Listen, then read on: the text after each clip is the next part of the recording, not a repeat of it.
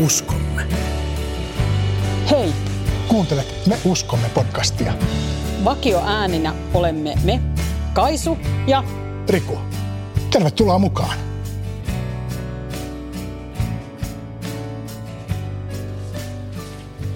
sittenkin me ruvetaan aloittamaan. Joo, tervetuloa Me uskomme podcastin viidennen, viidennettä opinkappaletta käsittelevä jakso, jossa keskustelemme valitun raamatun kohdan pohjalta. Tämä on siitä hauska jakso, että me ollaan saatu vieras tänne. Ei ole pelkästään Kaisu ja minun äänet, vaan meillä on myös meidän esimies, majuri Tero Saajoranta päämajasta. Tervetuloa Tero. Kiitoksia. Kiitoksia. Mukava olla teidän kanssa täällä. Kerro, kerro Tero vähän itsestäsi ja tehtävästäsi armeijassa.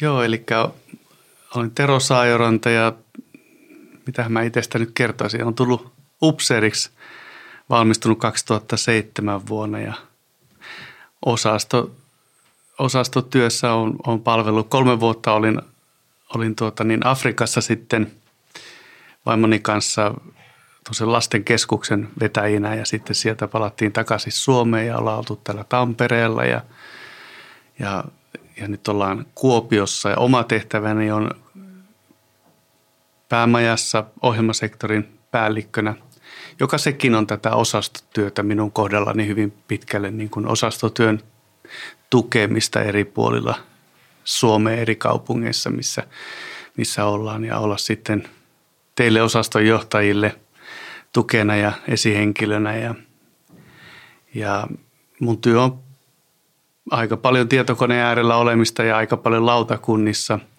istumista ja erilaisia hallinnollisia tehtäviä, mutta on pyrkinyt aina kyllä kiertämään sit kentällä paljon ja käymään osastoissa ja, ja tuota niin, juttelemaan sitten osastojen johtajien kanssa ja jäsenten kanssa hengellisistä asioista silloin, kun ollaan osastovierailulla, mutta sitten myöskin ihan arkisista pelastusarmeijan paikallisen osaston työstä ja tulevaisuudesta ja mahdollisuuksista ja eri asioista. Että, että tuota, niin vaimo on tällä hetkellä sitten tosiaan Kuopion osaston johtajana ja ollaan oltu naimisissa vuodesta 1993 lähtien ja Halleluja. kaksi lasta, jo aikuista lasta, tuota, niin, niin, jo, jo tuota, niin, niin kuin maailmalle lähtenyt. Toinen asuu nyt Helsingissä, Vantaalla anteeksi, ja toinen täällä Pirkkalassa lähellä Tamperetta. Ja, ja tuota, niin, mitäpä muuta mä osaisin itsestäni sanoa. Siinähän sitä Viisikymppinen ihan- ukko. Nyt ennen kuin mennään tuohon podcast-aiheeseen, niin tekee mieli kysyä, kun teillä on niin semmoinen niin kuin suomalaiselle upseerille aika erityislaatuinen niin kuin toi teidän polku upseerina olette olette viettäneet sen, sen jakson siellä Afrikassa, niin minkälaista niin kuin näkökulmaa ja perspektiiviä se toi tähän, niin kuin nyt sit sen jälkeen tähän työhön täällä Suomessa? Muuttiko se jotenkin sitä? Tai niin kuin- elämää muutenkin ehkä. niin, kut, omaa kutsumusta tai ajatusta siitä, että mitä pelastusupseerin työ on. No kyllähän se todellakin näytti niin eri puolet, että kyllähän Suomessa upseerin työ niin on aika sitä tuota niin, sanotaanko näin, että, että sen tietää aika hyvin mitä se on, että meillä upseerit on joko osastoissa tai sitten päämajassa pääsääntöisesti töissä. Ja, ja, ja sehän on hyvin monipuolista työtä Suomessakin, mutta tuolla sitten kun se oli tämmöinen niin kuin, ähm, kaltoin kohdeltujen niin kuin lasten parissa, joiden niin kuin elämä oli, oli täysin pirstaleina, niin sitten heidän, olihan se kaikilla tavalla, siinä ei ollut mitään samaa kuin Niin. tässä. Ja tuota, niin kyllähän se näyttää nimenomaan eri puolia Jumalan valtakunnan työstä ja pelastusarmeijan työstä. Ja, ja tota, kyllähän siellä oppii, mä en tiedä mitä, siis se oli monella tapaa kyllä niin kuin tämän niin pelastusarmeijan uran parasta aikaa, mutta oli se myöskin haastavinta aikaa, että semmoista jotain paineensientokykyä ja yllättäviäkin ominaisuuksia itsestä tuota, niin, niin, löytyi pääsääntöisesti hyviä. Tartun tuossa sellaiseen sanaan, kun sanoit, että, että niiden lasten elämä oli pirstaleina, niin siitä tuli nyt jotenkin hyvä aasinsilta tähän meidän tämän päivän aiheeseen. Todellakin. Meillä on tosi vaikea, tosi vaikea aihe, että tänä aamuna aamiaispöydässä sanoin Rikulle, että nyt on kyllä hirveän vaikea aihe tänään. Puhutaan synnistä ja se on niin sellainen synkkä aihe, mutta, mutta se on myös tosi tärkeä niin. Aihe. on, onko se sitten kuitenkaan tavallaan synkkä, koska se, se synnin, synnin niin odotus on se, että me saadaan, saadaan se pelastus ja sitten siihen tulee se pelastusteema teema kyllä vahvasti myös mukaan, mukaan että saadaan sitten toivostakin ehkä puhua ja lope- lopettaa ehkä ainakin siihen toivoa, mikä, mikä meillä on. Ja että kun se todellisuus meidän ympärillä on, että, että maailma on, ihmis, ihmiskunta on niin kuin pirstaleina. Että ihmisten ä, elämät ja ihmissuhteet ja, ja yhteiskunnalliset rakenteet ja, ja, ja, ja se, miten erilaiset kulttuurit ja, toimii keskenään tässä maailmassa, niin eihän se toimi. niin, niin, niin se synti on niin kuin semmoista olemassa olevaa todellisuutta, niin kyllä siitä on tärkeä keskustella myöskin ja, ja se on tärkeä opinkappale. Ja onhan se meidän niin kuin, ihan meidän uskon niin kuin käsityksen aivan niin kuin ydintä, että jos ei meillä olisi syntikäsitettä, niin, niin eihän me tarvittaisi pelastustakaan. Mihin sitten tarvittaisiin Niin. pelastusarmeijaa? Kyllä mä, kun mä luin tätä raamatun kohtaa silleen jo ajatuksella niin kuin tähän valmistautuen, niin, niin, niin onhan se katkera ja äärimmäisen turhauttava ja raivostuttava niin kuin raamatun kohta, ja, mutta se on kuitenkin niin kuin totta. Ja sitten se, että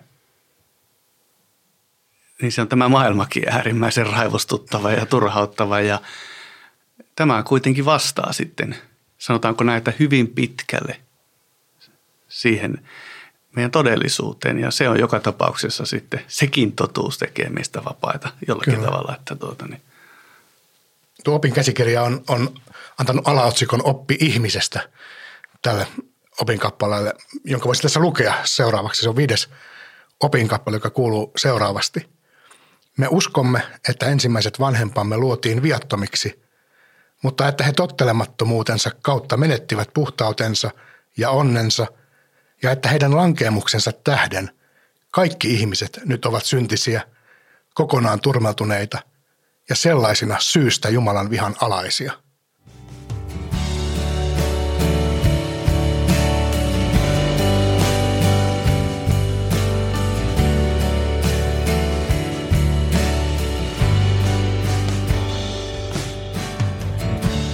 Meillähän on ollut tässä tapana, että valitaan joku raamatun kohta, joka jollain tapaa liittyy tähän asiaan. Ja voi että oli runsaiden pulaa kyllä.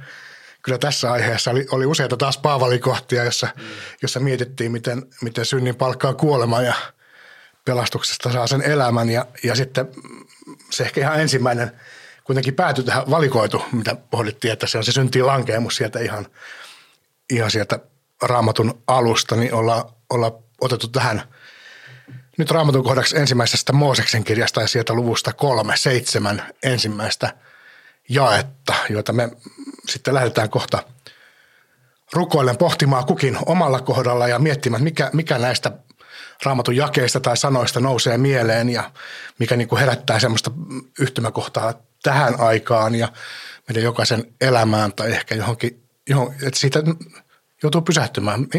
Minkä sanojen, minkä jakeiden äärellä joudumme pysähtymään ja Siis Tero, minkälainen suhde sinulla on raamattuun ja mitä käännöstä sinä luet niin kuin ykkösraamatustasi? Mikä on se käännös?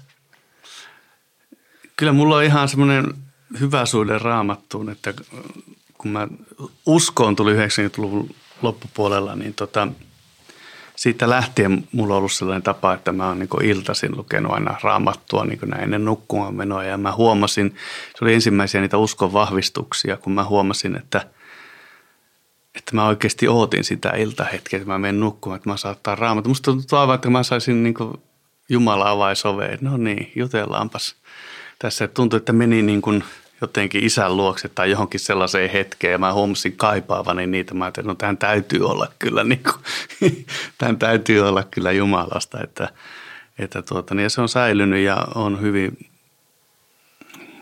siis kaikella tavalla ihana ja kiitollinen ja upea suhde raamattuun minulla kyllä, että 92 käännöstä mä käytän pääsääntöisesti, mutta sitten aina silloin tällöin luen sitten vähän muitakin käännöksiä vanhempaa ja sitten tuota, niin oliko nyt raamattu kansalle käännöstä ja joskus englanninkielistä. Se avaa jollakin tavalla, saattaa nousta niin kuin uusia, uusia tapoja tutkiskella jotakin tiettyä kohtaa, kun lukee sen vähän eri käännöksellä. Että sekin on rikkautta. Kyllä. Jos sinä haluat osallistua tähän mietiskelyyn, niin voit ottaa oman raamatun esille. Ja kohta on siis ensimmäinen Mooseksen kirja, kolmas luku, jakeet yhdestä seitsemään.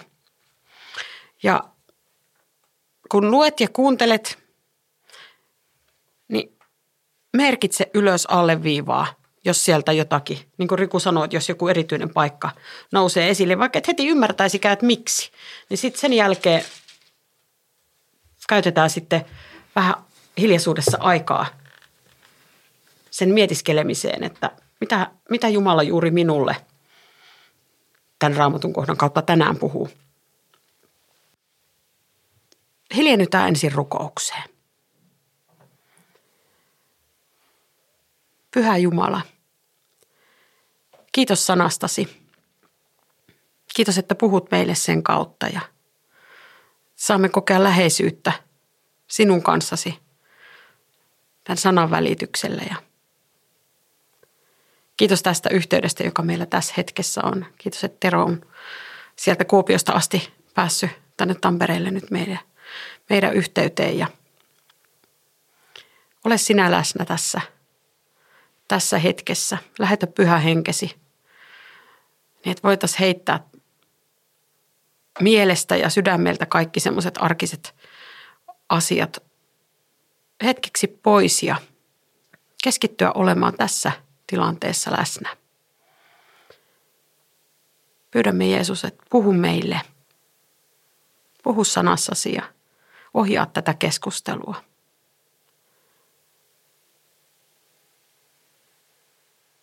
Anna tämän koituu siunaukseksi, siunaukseksi meille keskustelijoille ja jokaiselle kuulijalle. Jeesuksen nimessä. Aamen. Amen. Käärme oli kavalin kaikista eläimistä, jotka Herra Jumala oli luonut. Se sanoi naiselle, onko Jumala todella sanonut, te ette saa syödä mistään puutarhan puusta? Nainen vastasi käärmeelle, kyllä me saamme syödä puutarhan puiden hedelmiä. Vain siitä puusta, joka on keskellä paratiisia, Jumala on sanonut. Älkää syökö sen hedelmiä, älkää edes koskeko niihin, ette te kuolisi. Silloin kärme sanoi naiselle. Ei, ette te kuole, mutta Jumala tietää, että niin pian kuin te syötte siitä, teidän silmänne avautuvat ja teistä tulee Jumalan kaltaisia, niin että tiedätte kaiken, sekä hyvän että pahan. Nainen näki nyt, että puun hedelmät olivat hyviä syödä ja että se oli kaunis katsella ja houkutteleva, koska se antoi ymmärrystä. Hän otti siitä hedelmän ja söi ja antoi myös miehelleen, joka oli hänen kanssaan, ja mieskin söi. Silloin heidän silmänsä avautuivat, ja he huomasivat olevansa alasti. He sitoivat yhteen viikunanlehtiä ja kietoivat ne vyötärölleen.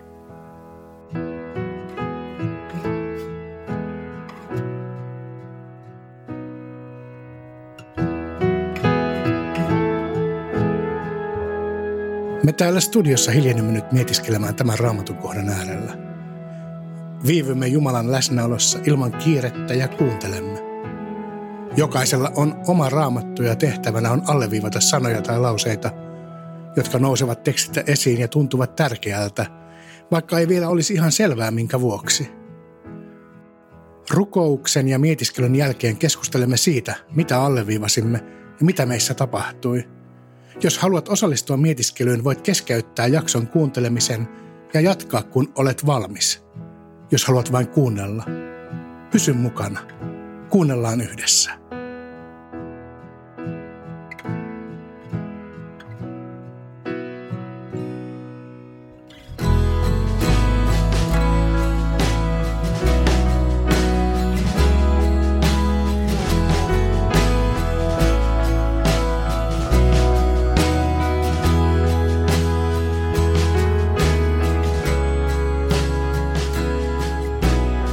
Mutta siis, tää oli, mietin kanssa, että minulla oli myös vähän haaste siinä, että kun me koitin miettiä, mitä se puhuu minulle tähän hetkeen, tästä nousee niin paljon semmoista, mitä koko sen niin kuin, vaikka kadettikouluajan käsitelty ja tämä on niin, niin, paljon puhuttu ja käsitelty osa, että se pak, pakosti tulee semmoisia niin historia-ääniä myös. No väkisinkin joo, joo. Kyllä munkin on ehkä vaikea niin kuin kauhean konkreettisesti niin kuin tähän hetkeen, mutta kun toisaalta se kaikki niin kuin, niin kuin, tämä kaikki vaikuttaa meihin tänä Kyllä. päivänä, meidän taisteluihin. Meidän, niin kuin... Tämä on myyttinen kertomus. Niin. Tässä ei ole kyse ihmisyksilöistä, mm. yhdestä naisesta mm. ja yhdestä miehestä mm. ja heidän edesottamuksistaan yhdessä tietyssä paikassa, vaan tämä puhuu ihmiskunnasta Joo. ja tämä puhuu niin kuin ihmisen ja Jumalan suhteesta ja, ja koska Joo. tämä on sen laatuinen, niin tämä, niin kuin, minusta oli hirveän hyvä, kun rupesitte kuvaamaan sitä, että miten tämä niin kuin heti tämä kertomus vie semmoisiin niin suuriin linjoihin. Joo. Se on myyttien niin kuin se, niin. se niin kuin hienous, että, että, se, että se tekee niin, että jos se olisi jollakin muulla tavalla esitetty mm. tämä asia, niin se olisi enemmän aikaan sidottu. Niin, Mutta tämmöisen kertomuksen kautta eri ajoissa olevat ihmiset mm. niin kuin, pystyy lukemaan sitä sen niin kuin, omaan tilanteeseensa, mutta sitten meillä on myös tietysti se niin kuin koko kristikunnan – historia taustallamme ja, ja mm. meistä kaikki on siihen jonkun verran tutustunut ja sitä vähän opiskelua, niin kaikki se niin kuin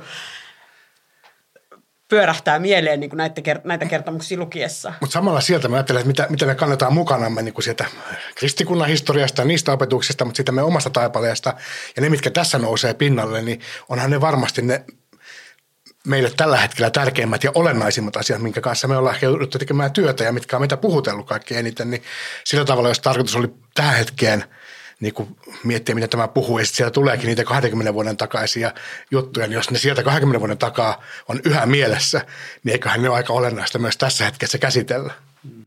Ja se on tuo koko ajatus niin kuin täm, tämmöisen, niin kuin Kaisu käytti sitä sanaa niin kuin myyttiä, tuota, niin, niin, siis justiin se, että – sekin nostaa monia ajatuksia, niin kuin että,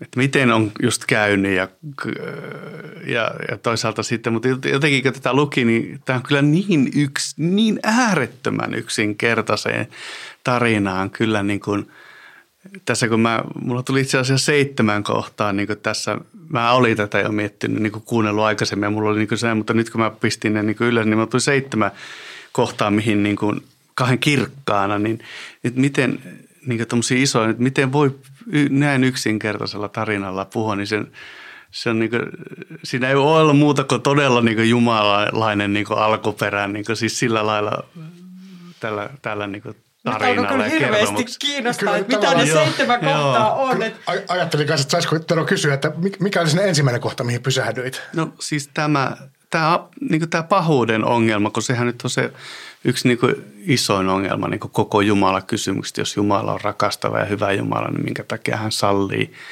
pahuutta, minkä takia on pahuutta maailmassa, niin kyllä tämä mun mielestä niin kuin, siis niin kuin, ihan niin kuin periaatteena jo vastaa siis siihen, että ihminen, ihminen lankesi ja Jumala tarkoitti hyvää ja loi aivan niin kuin upean tilan ja ihminen sitten – päätti valita, mutta että siinä on sitten paljonkin nyansseja, että miten se kaikki on, mutta että tuohan kiinnostaa niin tuossa niin jotenkin se, että, että niin, että pahuus ja kiusaus, kavala käärme oli jo olemassa kuitenkin ennen siinä hmm.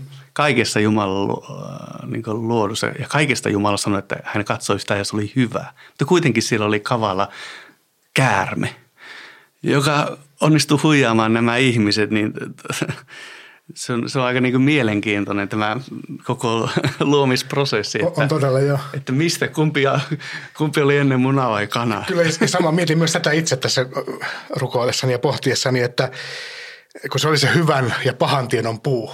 Mm. Ja Aatam ja Eeva eivät tienneet hyvää ja pahaa mm. ennen kuin olivat syöneet sitä puusta. Joo. He tekivät sen ratkaisun syödä se hedelmän ennen kuin he tiesivät hyvästä ja pahasta. Mm siinä on sellaisia jänniä tasoja ja pohtimista, mitä joutuu vähän nyrjäyttämään oman taivoisakin, että miten, miten tämä menee. Että, Joo. Et. Se mm, hyvän ja pahan välinen niin kuin semmoinen jännite tässä maailmassa, niin sehän on semmoinen, tämä, tämä on ikivanha kertomus mm. ja se erilaisissa muodoissa se niin kuin hyvän ja pahan taistelu tai sellainen, niin se toistuu niin kuin kaikessa, mitä ihminen on tuottanut ka- ka- kaikis, kaikenlaisissa kertomuksissa. Ja, ja edelleen se on niin kuin ytimenä, jos me mennään tuosta otetaan liput johonkin suosikkileffaan, niin siellä on hyvikset ja pahikset. Ja ne, mitä kyllä, meidän lapset katsoo telkkarista, niin, niin, niin tota, pahikset puhuu tällaisella äänellä, niin mörisee siellä. Ja sitten ne hyvikset on sellaisia kirkasäänisiä. Ja, ja, mutta sitten hyvikset aina välin lankee, meinaa langeta. Siellä on ne tota, Darth Vaderit sit, jotka on alun perin ollut. Et, niin kuin, tätä asiaahan niin kuin, se on niin kuin se in, inhimillisyyden kamppailu. Niin tämä on kertomus, tämä ikivanha kertomus jotenkin niin kuin si, kuvaa sitä lähtökohtaa, että, että mistä se, että se on, mm. en tiedä, tuli, nyt tässä hetkessä tuli sellainen, että se on, että se valinta on siinä aika niin kuin keskeisessä mm. Kyllä, roolissa. jo, että, tästä minäkin että tässä, se, mm. joo. siinä ihminen valitsee tehdä mm. jotain sellaista, jonka hän tietää, että tämä on väärin. Kyllä siinä, siinä vähän tulee se, että kenen ääntä kuuntelet, että mm.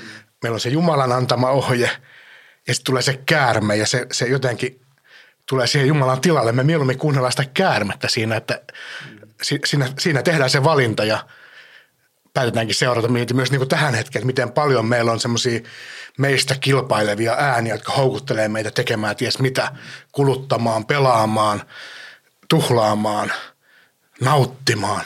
Niin kuin sillä tavalla ei se, kaikki, ei se kaikki ole paha, mutta siellä on myös sellaista, joka vie meitä. Mä ajattelin tuota samaa asiaa, kun sanoit ton, että, että, tota, että ne ei tiennyt muuta kuin hyvään ennen kuin ne mm. Söi siitä – sitä hedelmää ja sen jälkeen sanotaan, että, että tota, tai että et, tai se käärme sanoi niille, että tiedätte kaiken sekä hyvän että pahan. Että se ymmärrys siitä pahu, pahan olemassaolosta niin kuin luikerteli siinä kohtaa. Että se, että tässä kertomuksessa se tuli niin kuin se, niin kuin heidän ymmärryksensä laajeni, sitten sit se paha tuli niin kuin se osaksi ihmiskunnan elämää ja osaksi ihmisyyttä. Ja, ja tota, koska se paha on – nyt osa ihmisyyttä. Ja niin kuin toi opinkappale sanoo, että, että tota, kaikki ihmiset ovat nyt syntisiä ja kokonaan turmeltuneita. Niin siinä on niin kuin se, se ajatus, että se ei tarkoita siis sitä, että me ollaan kaikki perin juuri niin, sy- niin pahoja kuin vaan voitaisiin olla, mm. vaan se tarkoittaa sitä, että ihmisyys niin kuin läpeensä niin on epätäydellistä. Niin siis kaikkia me niin kuin elämän osa-alueita ja ihmis- ihmisen osa-alueita koskettaa se synti. Tämä, tämä tota, tästä tulee mieleen toi komentaja Joni Kleeman, joka oli Joni Kleeman vieraili aika usein meidän podcastissa, koska Joni Kleeman oli upseerikoululla meidän opettajana. Niin aika usein tulee laitettu Joni Kleemania. Mutta tämä on jäänyt minulle erityisesti hänen opetuksistaan mieleen, koska tota, hän oli alun perin sokerileipurikoulutukselta, niin hänellä oli tällaisia hyviä leivonta-aiheisia mm. tota, sitten niinku havainnollistamiskeinoja. Niin hän havainnollisti tätä, niinku, tätä kokonaan turmeltuneisuutta, siis semmoista niinku sitä perisynnin käsitettä, niin sillä tavalla, että, että jos leivotaan kakku ja laitetaan siihen joku mauste, että laitetaan siihen vaikka vaniljaa, siihen kakkutaikinaa, niin sitten kun se kakku on valmis, niin siitä ei pysty ottamaan sellaista palasta, missä se vanilja ei olisi, vaan se maustaa sen koko taikinan. Hmm. Et synti on tämmöinen samanlainen asia meissä, että se, että se, se tavallaan niin kuin värittää koko ihmisyyttä, että ihminen ei voi olla niin kuin miltään osa-alueelta – niin kuin siltä suojassa tai, mm. tai täydellisen puhdas. Mutta sitten taas niin kuin Jumalan armo ja se pyhitys, joka meille niin kuin je, je, uskossa Jeesukseen niin kuin tarjotaan, niin myös se koskee sit koko ihmisyyttä. Et myös se voi niin kuin tulla parantamaan ja, ja, ja tota, niin, muuttamaan sitä, sitä kokonaisuutta. Mutta tämä lähti nyt ihan sivupoluille, koska se ajatus, mihin oli äsken tähtäämässä siitä pahan tietämisestä, oli se, että koska se pahuus on tässä maailmassa ja me tiedostetaan se, niin ei ole ollenkaan yksinkertaista ja helppoa erottaa tässä maailmassa, että mikä on hyvää ja mikä on pahaa. Mm. Et, että tota, no nyt toi elokuvamaailmakin tuli tosi mainittua, niin, niin vaikkapa se, että minkälaisilla asioilla niin haluaa sitä omaa ymmärrystään ravita. Et, et pitäisikö mun niin vaan niin esimerkiksi katsoa semmoisia elokuvia, lukea semmoisia kirjoja, missä, mitkä on niin hyviä ja kauniita – vai öö, pitääkö minulla olla niin kuin tavallaan sillä niin kuin tietoinen ja, ja, ja ymmärtää myös sitä sitä raadollisuutta tässä maailmassa, jotta, jotta voi niin kuin ymmärtää ihmisyyttä, ymmärtää tätä maailmaa ja toimia tässä niin kuin aktiivisesti hyvän puolella. Kuinka paljon pitää suojata itseään siltä olemassa olevalta pahuudelta, kuinka paljon sille, sille pitää niin kuin ikään kuin olla valmis avaamaan silmänsä ja näkemään, mitä kaikkea tapahtuu. Ja mikä tekee mun omalle sydämelle hyvää. Et, et jos me niin katsoisin jatkuvasti jotain niin kamalaa väkivaltaviihdettä, niin ei varmasti niin tekisi hyvää. Mm. Mutta ihan varmasti tekee hyvää katsoa dokumentti siitä vaikka, että mitä ilmastonmuutoksen niin seuraukset maailmassa tekee. Et, et, mutta ne valinnat siitä, että mikä on hyvää ja mikä on paha, niin ne ei ole helppoja. Tämä oli myös asia, mikä mä kirjoitin tänne mm. itselleni, että – ehkä tuossa Eevan ja Aatamin kohdalla niin on helpompi antaa anteeksi. Heillä, heillä ei ollut kokemusta. Heitä lähdettiin viettelemään ensimmäistä kertaa. Mm-hmm. Se, että meitä lähdetään viemään, niin meillä on jo se 2000 vuotta Jeesuksen kanssa niin kuin oppia takana. Me, meidän ehkä pitäisi tietää ja tuntea paremmin ja ymmärtää, mitä ne meidän, meidän valinnat, niin kuin, mitä, mitä kaikki siellä taustalla on. Meidän pitäisi mm-hmm. olla ehkä vähän viisaampia. Joo. Me ollaan ihmisiä. Me ollaan ihmisiä, niin. Mullakin oli tuo, tuli justiin tuo valinnanvapaus ja sehän on taas kans niin kuin, äh, semmoinen iso, iso aihe. Niin kuin. Oliko se, mikä numero se oli siellä Se oli neljä, se oli tuolla, oli tuolla mutta ei sillä, ei sillä mitään väliä enää missään, mutta siis pistin vaan ylös, että vähän erottelin noita. Mutta justiin tuo, että se on, se on myös semmoinen iso kysymys, että onhan kristikunnankin historiassa justiin tätä eri teologista väittelyä siinä, että onko ihminen, voiko ihminen valita ja vai tekeekö Jumalan se valita ja missä tämä tämmöinen ennalta määrääminen niin kulkee ja näin. Mutta että kyllä tämäkin mua vahvistaa niin sitä just, että kyllä ihmisillä on niin valinnan vapaus. Jumalahan selkeästi antoi niin kuin valinnan, antoi säännön ja ohjeistuksen ja näin ja tuosta ei saa syödä. Ja kertoseuraamukset sitten. Kertoseuraamukset ja, ja ihminen valitsi, että yhtäkkiä kun tuota niin, vihollinen käärme puhuu, puhuu asioita, niin yhtäkkiä se on ainut puu, mistä niin tekee mieli syödä, syödä tuota, niin vaikka puutarha on täynnä puita, mistä saisi syödä, mutta yhtäkkiä tuo ainut puu, mistä mun tekee enää mieli syödä ja sitten syödään. Mutta sitten siinä tulee sellainen mielenkiintoinen kysymys tästä valinnasta ja niin kuin, siis ihan selkeästi on valinnan vapaus ja sitten vastuu niistä valinnoista, että ne joutuu kantamaan sen väärän valinnan seuraukset ihan selkeästi Aadam ja Eeva. Ja nyt tulee sitten semmoinen mielenkiintoinen kysymys – kun ajatellaan Jeesusta ja ikuista elämää, että kun Jumala niin kuin selkeästi on ilmoittanut asian, antanut niin kuin, miten sinä tulee käymään, ja sitten kun sä teet väärän valinnan, niin sä kannat seuraukset. No nytkin Jumala on ilmoittanut sitten jo iän kaikki suuteen liittyviin kysymyksiin jo vastauksen Jeesuksessa. Tarkoittaako se sitä, että, että meidän pitää oikeasti tässä vajavassa, vajavaisessa – elämässä ja ihmisessä pystyy tekemään se oikea valinta. Ja jos mä en nyt valitse oikein Jeesusta, niin mä sitten kannan sen iankaikkisen seurauksen, iankaikkisen kadotuksen seurauksen, tuota, niin, koska Jumala on sanassa sen niin kuin ilmoittanut. Ja tämä on semmoinen mielenkiintoinen kysymys kanssa, niin kuin, että, mutta näinhän, näinhän tuota, niin meidän oppikin on, että tuota, niin, niin, Tätä iankaikkisuusnäkökulmaa mm. käsitellään sitten siellä ihan viimeisen opin kappaleen mm. kohdalla. Ja Se meillä on silloin, silloin, silloin meillä on vieraana ää, territorion johtaja. Mm-hmm. Luutnantti aika Lippo. Mutta tuota... tästä valinnasta nimenomaan, että se oli semmoinen myös mielenkiintoisia ajatuksia niin syntyy. Ja sitten vastuusta, se valinnan, niin kuin, vääränkin valinnan seuraamusten niin kuin, kärsimisestä. Ajattelen, että se on ehkä, ehkä tässä nyt se, mitä puhuttiin vähän aikaisemmin, että, että ihmiskunta ei tiennyt hyvää ja pahaa ennen kuin mm. otti sen hedelmä teki sen ensimmäisen valinnan. Mm. Sen jälkeen meille tuli ymmärrys siitä, mikä on hyvä ja paha. Ja kyllä se mun mielestä viittaa vahvasti siihen, että meidän, meidän pitää tehdä se oikea valinta mm. sen meidän iankaikkisuuden kannalta, mm. koska se on nyt meidän tiedossa. Mitä niin kuin, osaa raamatusta eikä yhtään meidän opinkappaletta pidä tarkastella niin semmoisena niin yksittäisenä totuutena irrallaan mm. kaikesta muusta. Mm. Että että nyt jos tätä viidennettä opinkappaletta luetaan lukematta siinä ympärillä olevia opinkappaleita pelastuksesta ja siitä, miten jokaisella on, jokaisella on mahdollisuus minä hetkenä hyvänsä elämässään tehdä se valinta, että haluan ottaa vastaan Jumalan rakkauden ja armon, niin, niin silloin tästä tulee aika niin kuin jyrkkä ja, ja, ja semmoinen niin kuin, ää, todella synkkä. Et ilman sitä armoa, niin tämä synti on hurja asia. No tässä tuli justiin tämä, se ei ole tässä tekstissä huomasin nyt, kun mä luin tietysti pitemmälle tätä koko tarinaa, mutta että Riku varmaan kanssa sama asia mielessä. Riku mutta... heiluttelee tuossa raamattuun vieressä, että minä haluan sanoa, minä haluan sanoa. Mä otan odottaa kyllä vielä Tero. Just niin, yksi asia, mikä tässä niin nousi se, että kuinka ihanaa on se, että tämänkin jälkeen Jumala etsii Amen. ihmistä. Nimenomaan hän tuli sinne puutarha etsimään, missä, missä, missä, missä olet ihminen ja halusi niin kuulla, missä niin olet ja, ja, ja tämähän jatkuu tänäkin päivänä. Niin, tämä oli se just mitä mäkin Joo. haluaisin tulla tässä sanomaan vielä, että näissä aiemmissa jakeissa täällähän Jumala puhuu, puhuu, että vain siitä puusta, joka antaa tiedon hyvästä ja pahasta, älä syö, sillä sinä päivänä, jona siitä syöt, olet kuoleman oma.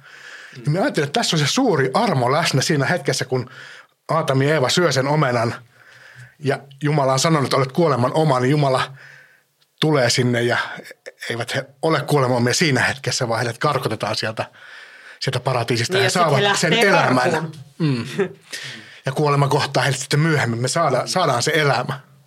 Mutta ennen sitä karkotusta, niin he lähtee karkuun ja se on se, mistä te, Kyllä, että Jumala tulee etsimään sitä. Ne yritti piiloutua Jumalalta Yritti ja Jumala piiloutua. Etsii. Yhtäkkiä ne, sekin oli kauhean hauska niin kuin tässä tämä, niin kuin, mä en tiedä onko tämä tämmöinen jos hebrean kieltä tuntisi, niin onko tämä, mutta tämä on ihan hauska, kun tässä sanotaan, että kun käärme sanoo, että kun siitä syötte, niin teidän silmänne avautuvat ja teistä tulee Jumalan kaltaisia. Ja sitten täällä lukee, ja heidän silmänsä avautuivat ja he huomasivat olevansa alasti. Eli sitäkö se Jumalan kaltaisuus Aivan siis se käärmeen valhe tulee siinä. Niin, niin, niin. Just pohditaan raamatun tekstin valossa, niin tässä kohtaa se Jumalan kaltaisuus on semmoista niin ymmärryksen kaltaisuutta, mutta oli käärmeen sanoja. Niin. Ja ihmiset kun avasivat silmänsä, niin ennenkin tuli alasti. Se oli semmoista niin fyysistä todellisuutta siinä. Sitten tuli niin. se todellisuus, että emme olekaan Jumalan kaltaisia tässä niin, alastomia niin. ihmisiä. Ja piiloo ja pakenee. Ja. Kyllä. Käärme ö, vääristelee.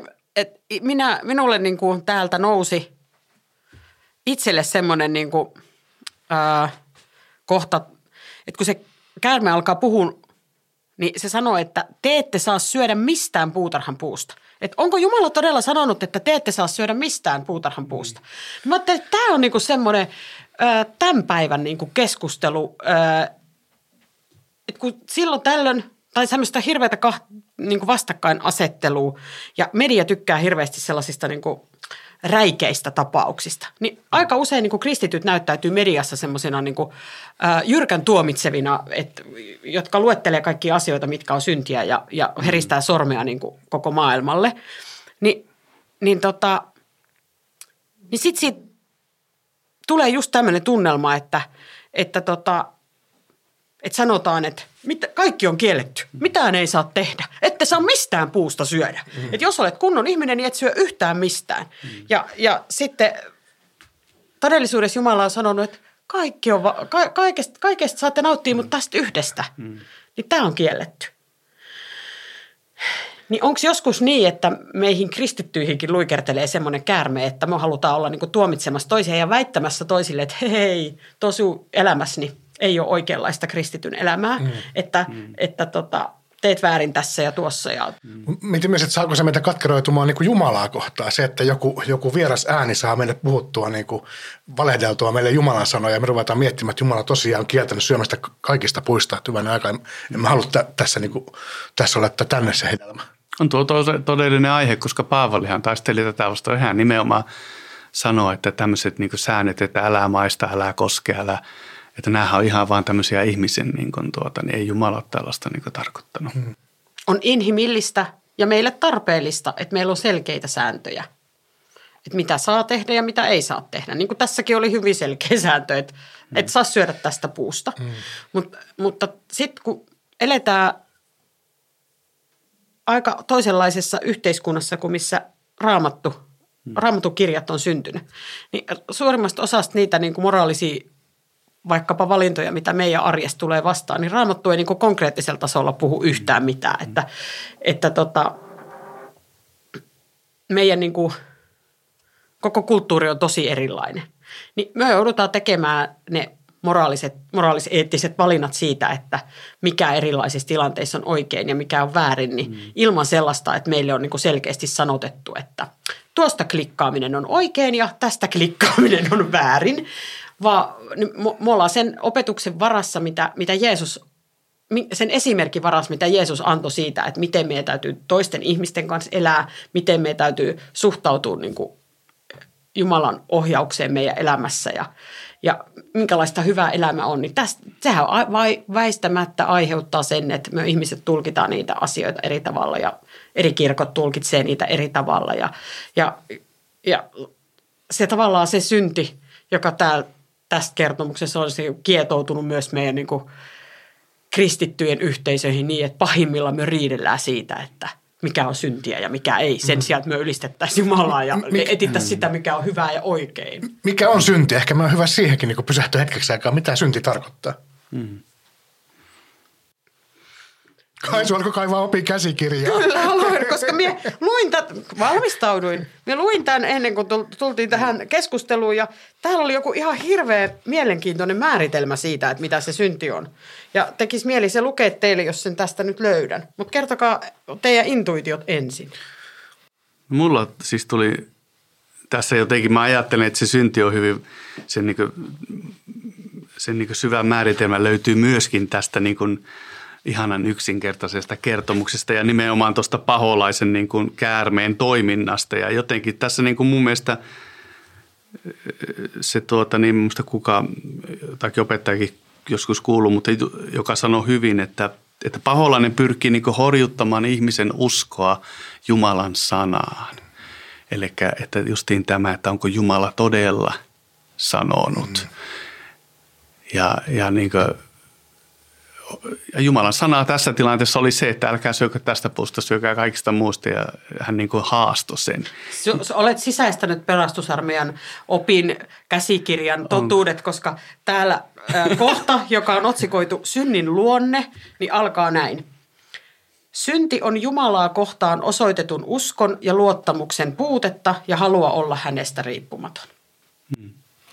Eikä siinä paljon ota selittelyt siinä, mutta kun tuo niin. käärme, niin, se on se niin. kuitenkin se oma valinta, mikä siinä tehdään. Ja uskon ja luottamuksen puutetta ja halua olla Jumalasta riippumaton. Et, mm. et, pärimme, tämä saimme pysäytti, että todella totta, että, että tota, jos en halua noudattaa sellaisia asioita, jotka tiedän vääräksi, että tietoisesti valitsen mm. tehdä jotain, mikä on väärin, niin silloinhan en mm. niin kuin, osoita niin kuin epäuskoa sitä kohtaa, että Jumala on hyvä ja tietää, mikä minulle on hyväksi. Mm. Et jos itse ajattelen jotenkin niin tietävä, tietäväni paremmin, että ei kyllä tämä sittenkin ole parempi tämä minun oma ratkaisu. Niin, jo, jotenkin minulla vahvistuu koko ajan se ajatus, että se on todella tärkeää se, että mistä me ammennetaan sitä meidän, meidän elämää, sitä sisältöä, koska ne Kyllä. vaikuttaa ihan väkisi siellä taustalla. Ei se ole pelkästään tämä meidän pelastusarmeijan yhteisö, missä elämme, vaan ne on nimenomaan ne elokuvat ja sarjat ja ikään kuin se uutismaailma, mitä me seurataan ja ikään kuin kaikki, kaikki se on sillä taustalla – miten voisi niin painottaa ja korottaa niin kuin sitä mm. oikeata puolta, sitä Je- Jeesuksen, what would Jesus do? Mm. Semmoinen pinssi meillä ehkä pitäisi vieläkin lukea rinnassa, että muistattaisiin se. Sellainenhan on niin kuin se semmoinen niin kuin perinteisin ja ehkä tavallaan helpoin arjessa määritelmä synnistä. Että kaikki semmoinen, mitä me tiedämme Jumalan tahdon vastaiseksi, niin, niin se on syntiä. Et jos meillä on mm. niin kuin, jos meidän omatunto sanoo, että tämä on väärin, niin mm niin silloin voi todeta, että okei, se on syntiä. Mutta sitten meidän syyllisyyden tunto voi myös niin kuin, olla väärässä. Et, että et me joskus koemme niin kuin, turhaa ja väärää syyllisyyttä. Mm. Asioista, joista ei sitä syyllisyyttä tarvitsisi tuntea, koska me, meitä on elämä jollain tapaa haavoittanut. Me ollaan saatu vääränlaista palautetta ja rakkaudettomat niin kuin teot on meitä ympäröinyt ja, ja sitten meillä on ollut paineita – elämässä niin kuin toimii tietyllä tavalla niin kuin ihmisten oletusten mukaan. Ni, niin tälleen niin kuin pienten lasten äitinä, niin elämä on semmoista väärää syyllisyyttä Niin, pullolla. Että jatkuvasti niin kuin, ää, se tavallaan ihanne siitä, että minkälainen pitäisi pystyä olemaan, niin meinaa olla liian korkealla ja sitten kokee syyllisyyttä sellaisestakin, mi- mistä ei tarvitsisi. Niin minulla olisi pieni kevennys tähän väliin. En, en yht, yhtään muista, kuka eläkeopseri kertoi, mutta se oli joku eläkeopseri, joka oli ollut ehkä kadettikoulussa Englannissa. Ja siellä oli, sunnun, oli tullut sunnuntai, oli kävellyt yhdessä sitten osastolle kokoukseen, jumalapalvelukseen. Ja sitten jumalapalveluksen jälkeen oli lähtenyt takaisinpäin. Siinä oli ollut jäätelökioski ja tämä suomalainen kadetti oli sitten rientänyt ostamaan jäätelön ja englantilaiset kadetit oli sitten, se, että ei, ei, ei missään tapauksessa, että on syntiä syödä, syödä jäätelöä sunnuntaina. Ja tämä suomalainen on vaan pohtinut, että se syntikin taitaa olla sitten niin kuin lokalisoitu juttu, että riippuu vähän missä ollaan. niin, niinhän se niin kuin tavallaan varmasti onkin, mutta joo. Tämä tapahtui siis kauan sitten. 50, 50-60-luvulla Mä luulen, että Englannissakaan ei ole enää syntiä syödä jäätelöä sunnuntaina. Hei, minulla tässä vielä pari, pari näkökulmaa, mitä ei Joo, ole kä- käyty läpi. Joo, tai ainakin, mullakin on ainakin vielä yksi tai kaksi. Miten tässä on vähän puhuttu siitä, miten, mitä se synti on ja miten se menee ja miten se on henkilökohtaista, mutta miten se on myös niin yhteisöllistä. Tässä tulee samassa paketissa tulee tämmöistä niin kuin, millä se on, femi, feministi, oikein feministiteologiaa ja, ja sitten tämmöistä niin kuin yhteisöllistä niin kuin ymmärrystä siinä, miten, miten niin kuin aika usein tässä on niin kuin korostettu sitä naisen asemaa, että se on se nainen, joka ottaa sen vastaan sen hedelmän ja tarjoaa miehelleen, mutta kuitenkin tässä sanotaan selkeästi, että se mies on siinä naisen kanssa. Hänen Aatami ja Eeva on yhdessä siinä, eikä, eikä Aatami mitään sano, että muistatko mitä Jumala sanoi siitä, siitä puusta, vaan ihan antaa, antaa rauhassa naisen ottaa hedelmää ja ottaa se itsekin ja syö siitä. Ja se, että, että he on yhdessä, niin, niin että tämä, tämän ajan yhteiskunta riistää niin monella tasolla niin monia eri asioita, että se synti on myös sellaista yhteisöllistä, että se ei ole pelkästään sellaista, mihin minä pystyn vaikuttaa täysin omilla teollani, vaan se on myös sitä, minkä mukana me mennään vaikkapa täällä Se on rakenteissa. kulutustottumuksissa ja, ja semmoisessa niin kuin Joo. jossain arjen, Joo. arjen ratkaisuissa, johon meidän toki pitää tehdä se, mikä me pystytään, mutta se on jotenkin hirveän hassu ajatus, että me joudutaan miettimään, että mikä on se pienin määrä syntiä, mitä minä voin tehdä, jotta voin jatkaa tällä, tällä uralla. Pelastusarmeija ö, pitää tätä näkökulmaa olennaisena, että se koskee koko ihmiskuntaa ja se koskee niin kuin tässä ni- niin kuin kulttuureissa sisällä olevia rakenteita, yhteiskuntia, yhteiskunnissa tapa, tapahtuvia asioita. Ja, ja tota, ää, jos puhut englantia, niin lämpimästi suosittelen, että seuraat tota, Social Justice Commissionin missionin ää, somea. Heillä taitaa ainakin Facebook-tili olla, mutta Twitterissä luulisin, että ovat. Twitterissä ovat myös. Ja, ja tota, tämä on siis sosiaalisen oikeudenmukaisuuden toimikunta, joka toimii New Yorkissa ja, ja, ja siellä otetaan niin kuin konkreettisesti kantaa tällaisiin nykyaikaisiin eettismoraalisiin kysymyksiin ja siellä on tämmöisiä kannanottoja eri aiheista julkaistu. Ne on suomennettukin, ne löytyy Osa on suomennettu, ei Osa on suomennettu, joo, mutta niitä löytyy meidän nettisivuilta. Mutta et, et siellä tehdään se tämmöistä konkreettista niin kuin, taistelua paremman maailman puolesta tämmöisellä rakennetasolla, että et, et semmoisia niin kaikkia ihmisiä koskettavia yhteisiä asioita pyritään niihin sillä niin kuin vaikuttamaan. Ja itseäni aina innostaa melkein kaikki, mitä, se, mitä he niin kuin julkaisee ja tuo eteenpäin. Se muistuttaa minulle siitä, että miksi olen niin nimenomaan pelastusarmeijalainen. Että miksi just tämä on se ää, kirkko, jossa minä haluan olla ja palvella ja, ja mihin minut on kutsuttu. Että huomaan, että ne, ne aihepiirit syty, sytyttävät minua ja että se on sellaista niin kuin, että meitä on niin kuin kutsuttu konkreettisesti ää, tekemään tekoja, jotta hyvä tässä maailmassa lisääntyisi. Ja tuossa opinkäsikirjassa puhuttiin niin kuin paljon siitä, että nimenomaan siitä, niin kuin, että tässä meidän ympäröivässä kulttuurissa ja maailmassa on paljon sellaista, joka, joka on pahaa, joka, joka niin kuin ei lisää toivoa ja joka tekee ihmisille, ihmisten niin kuin elämästä kurjaa. Niin me, että meidän tehtävä ei ole tavallaan niin erottautua siitä maailmasta tai siitä kulttuurista, missä me elämme ja, ja, ja luoda joku niin kuin erillinen oma semmoinen paratiisiyksikkömme, missä nyt yritämme synnittöminä elää ja luoda jotain omaa erillistä todellisuutta, vaan niin kuin tehdä semmoista jatkuvaa arviointityötä siitä, että mikä on hyvää ja mikä ei Ja, ja sitten pyrkiä edistämään sitä, mikä on hyvää.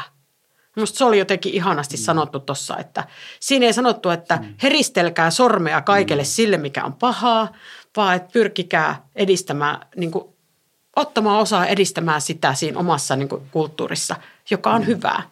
Mutta totta kai meidän täytyy sitten myös niin kuin, taistella epäoikeudenmukaisuutta vastaan niin kuin ihan konkreettisestikin sanottaa sitä, että tämä ei ole, hmm. tässä sorretaan niin kuin, ihmisiä, Tä, tästä täytyy tehdä jotakin. Näin voidaan tehdä oikein, että mm. saisi myös siihen sen, niin. ei pelkästään se heristely, vaan toisaalta antaa se vaihtoehto, miten voit toimia sen sijaan. Mm. Ja sitten just se se, se jotenkin min, minulle henkilökohtaisesti se Social Justice Commissionin niin seuraaminen on ollut sit sellaista voimaannuttavaa, että et, ai nämä on niitä, nämä on semmoisia hyviä keinoja, millä, millä niin kuin voidaan rakentavasti niin kuin tuoda. Mm-hmm.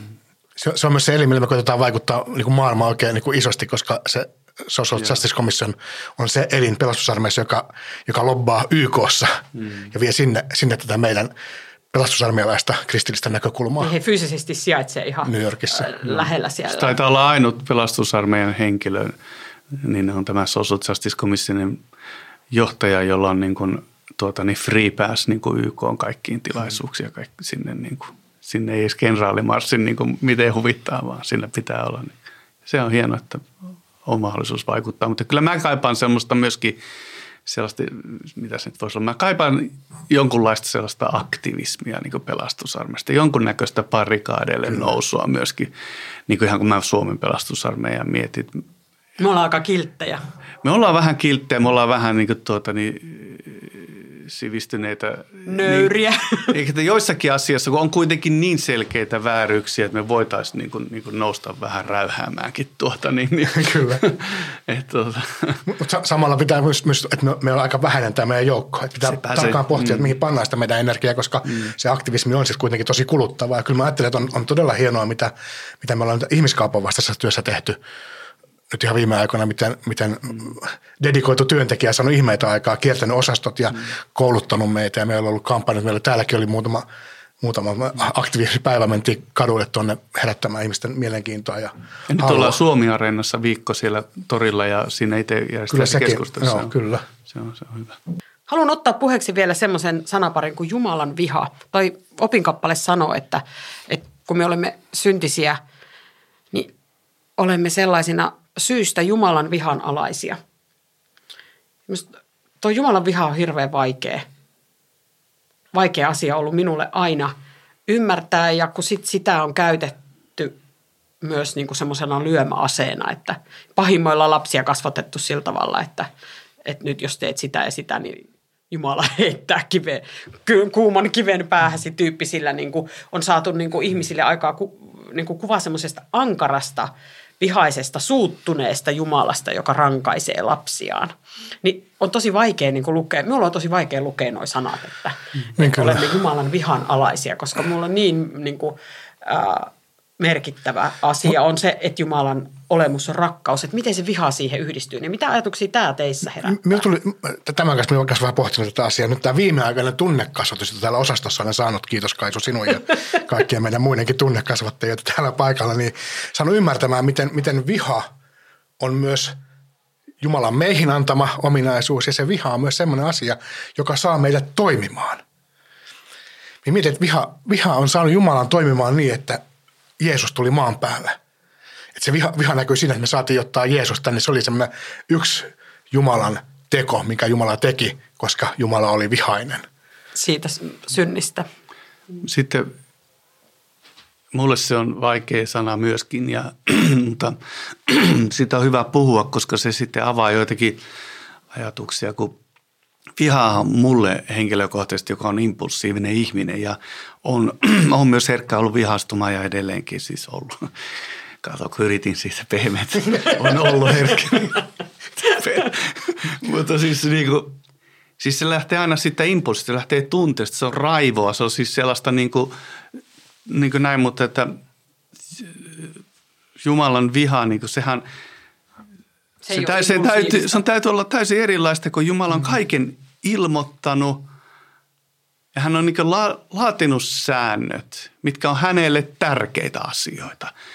Ja hän, hän, hän niin näkee, hän katsoo näkee tulevat ja tietää niin kaiken, mutta hän on niin laatinut näin.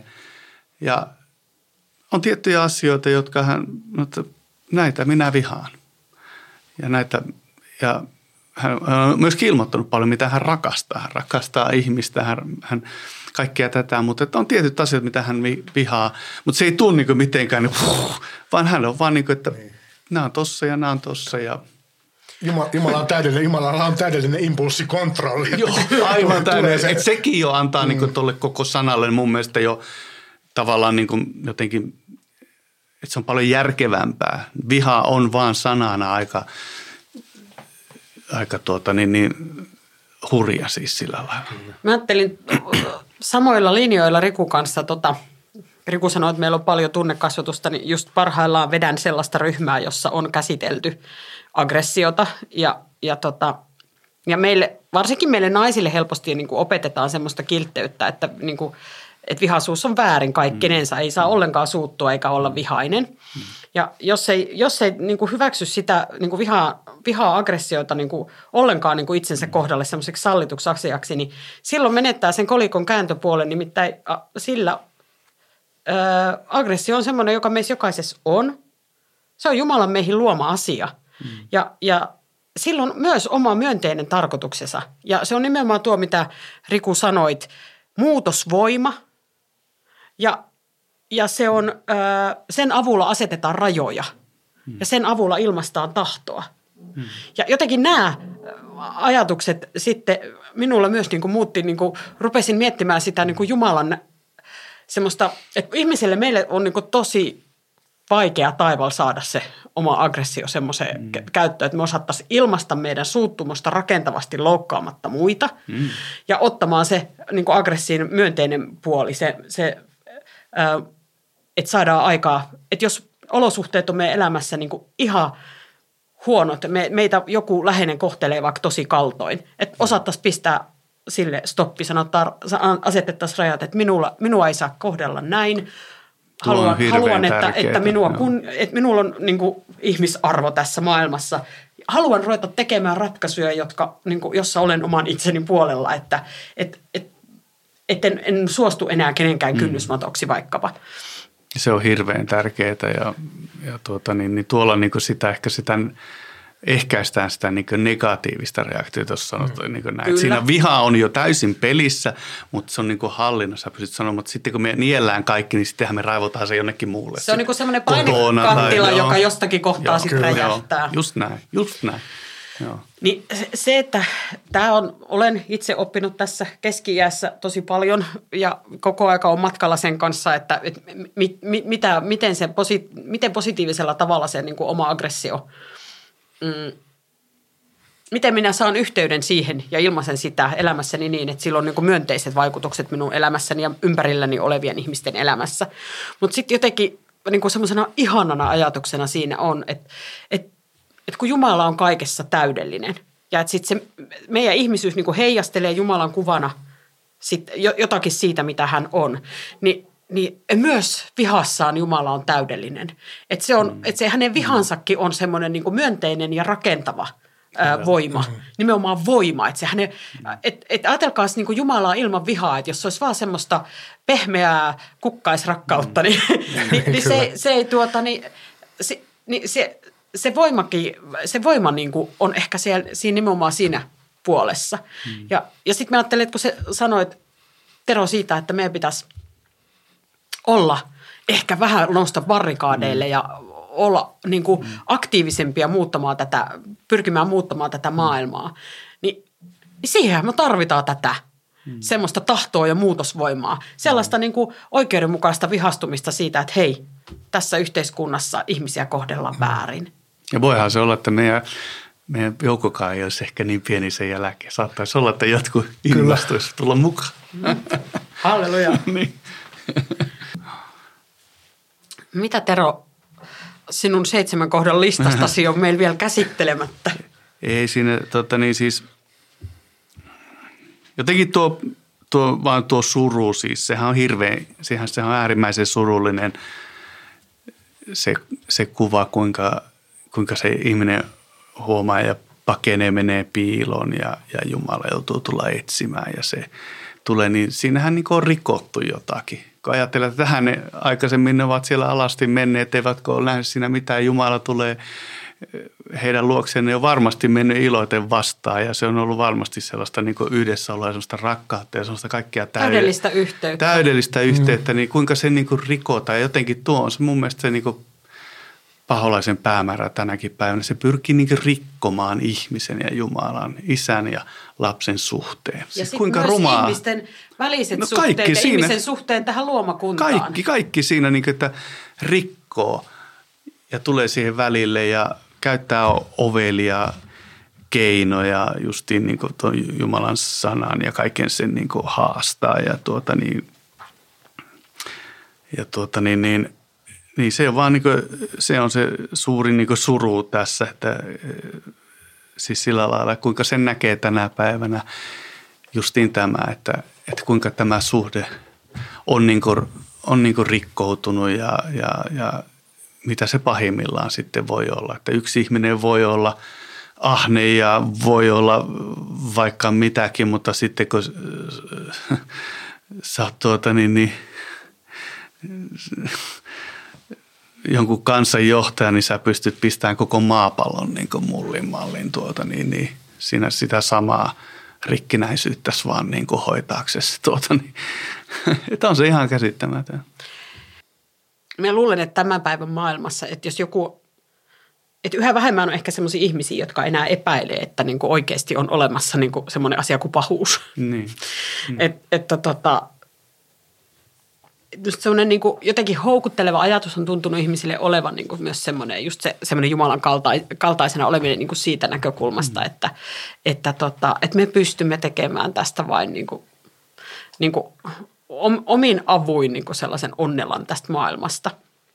Erilaisia utopioitahan siitä on, mm. on niin kuin historian saatossa ollut, että mitkä ne on ne konstit, millä tästä, tämä maailma tehdään onnelliseksi paikaksi ja, ja sitten kaikki on hyvin. Ja sitten se pahuus aina nostaa päätään. Aina ja, sieltä pudotaan. Ja, ja aina sieltä pudotaan, että ilman Jumalaa se ei onnistu. Jollakin tavalla se ihminen huomaa, että jossakin vaiheessa – että mä onkin alasti. Eli niin. mä oon avuton ja häpeällinen. Mä oon päässyt ehkä aika pitkälle tuhon aikaansaamisessa, mutta kun huomasikin vaan jo aikaisin, niin kuin, tiedätkö, niin, että mä oon... Siinä, että siinä on se meidän paikka myös, se ihminen, joka Joo. kärsii ja suree, mm. niin se välttämättä ei pääse sitä pois, ellei, ellei joku auto, joka tuntee Jeesuksen, koska mm. siinä Jeesuksen ristintyössä on se meidän toivo mm. voittaa se synti ja se kärsimys, ikään kuin päästä sinne hyvän puolelle. Opin käsikirja kirjoittaa tästä, että tehtävässämme missiossamme meidät on kutsuttu rohkaisemaan ihmisiä kokemaan toivo, vastaanottamaan armo ja iloitsemaan uudistuneesta yhteydestä Jumalaan. Et meillä on tavallaan niin kuin pääsy sinne taivasten valtakuntaan, ehkä siihen alkutilaan niin kuin jollain tasolla. Ehkä voidaan nähdä sieltä. Minä muistan silloin, kun minä tapasin Kaisun, niin me oltiin niin kovin rakastuneita ja Toni Kaarttinen Sotahuudon toimitukselta huomasi, miten kovin rakastuneita on ja halusi teille jutun meistä, niin sen jutun, jutun otsikosta tuli, että pala taivasta. Mm. Että kyllä se on meidän mahdollisuus täällä ja Jeesus kutsuu meitä niin kuin viemään eteenpäin sitä sinne kärsiville ja surullisille ja, ja toivottomille, jotta he voisivat nähdä sen palan taivasta ja saada siinä sitten ottaa vastaan Jeesuksen ja, ja nähdä ehkä vielä vähän enemmän ja viedä itsekin eteenpäin sitä. Aamen.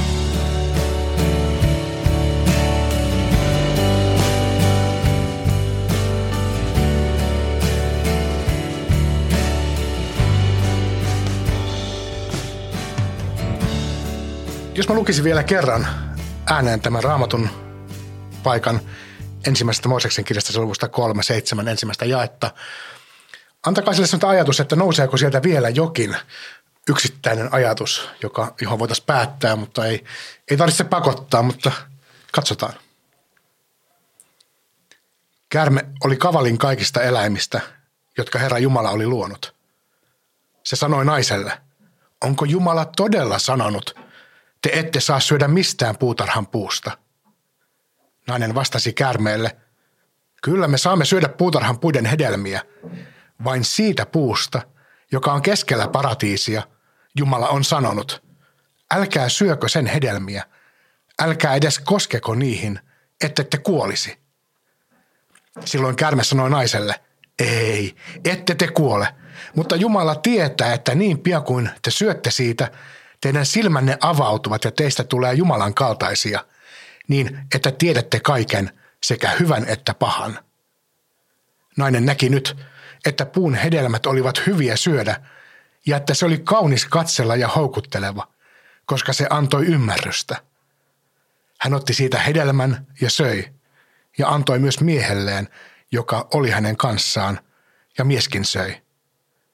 Silloin heidän silmänsä avautuivat ja he huomasivat olevansa alasti. He sitoivat yhteen viikunan lehtiä ja kietoivat ne vyötärölleen. Amen. Amen. No mulla tuli se ajatus vaan tuosta, että ei, ei nämä Jumalan vaatimukset ole missään nimessä kohtuuttomia, siis kun ajatellaan, että hän nyt sitten tämän säännön antoi, että kaikki nämä paratiisin puut ja hyvät hedelmät tästä yhdestä, että, mm.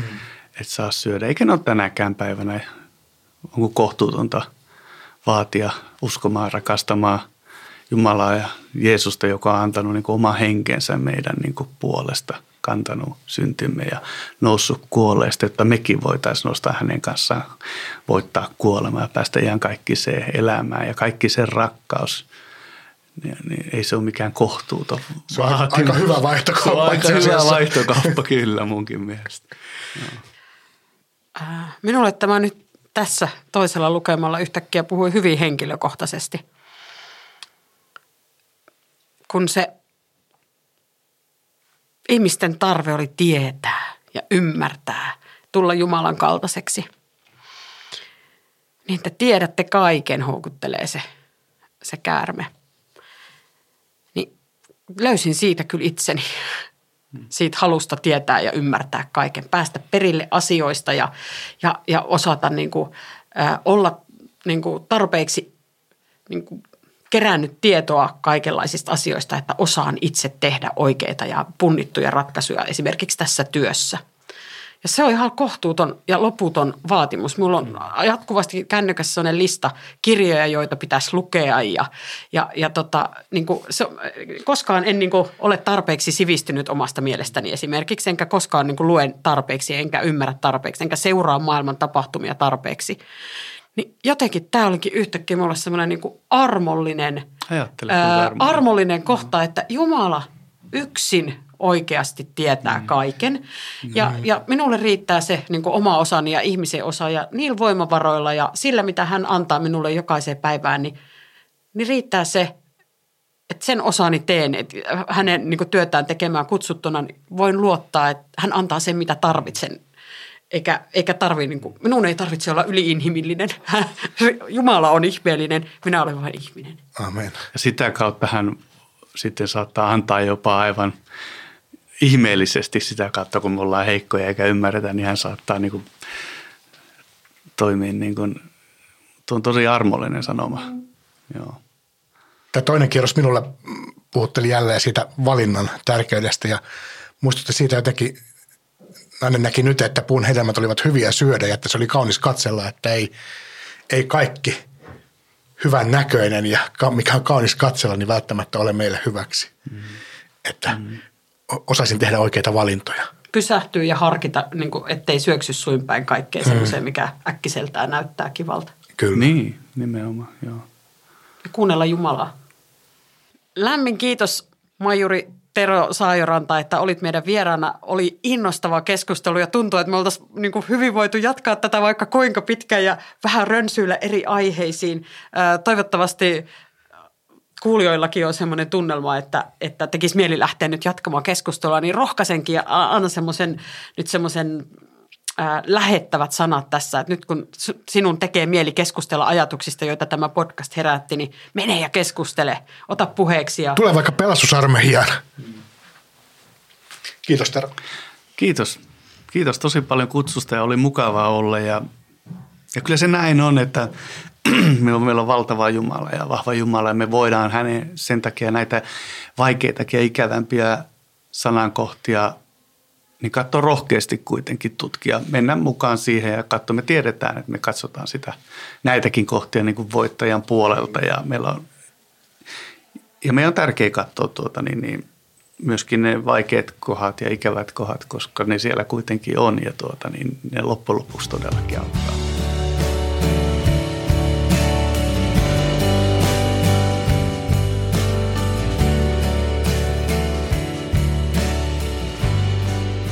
Kiitos, että kuuntelit Me uskomme podcastia. Jos haluat kommentoida jaksoja tai lähettää meille muuten vain postia, löydät ohjeet kotisivultamme www.pelastusarmeija.fi kautta Tampere. Klikkaa sieltä Me uskomme linkkiä. Samalta sivulta löydät myös ohjeet ja linkit tämän podin tilaamiseen. Uusi jakso ilmestyy taas ensi viikolla. Siunausta viikkoosi. Hei hei! Hei hei!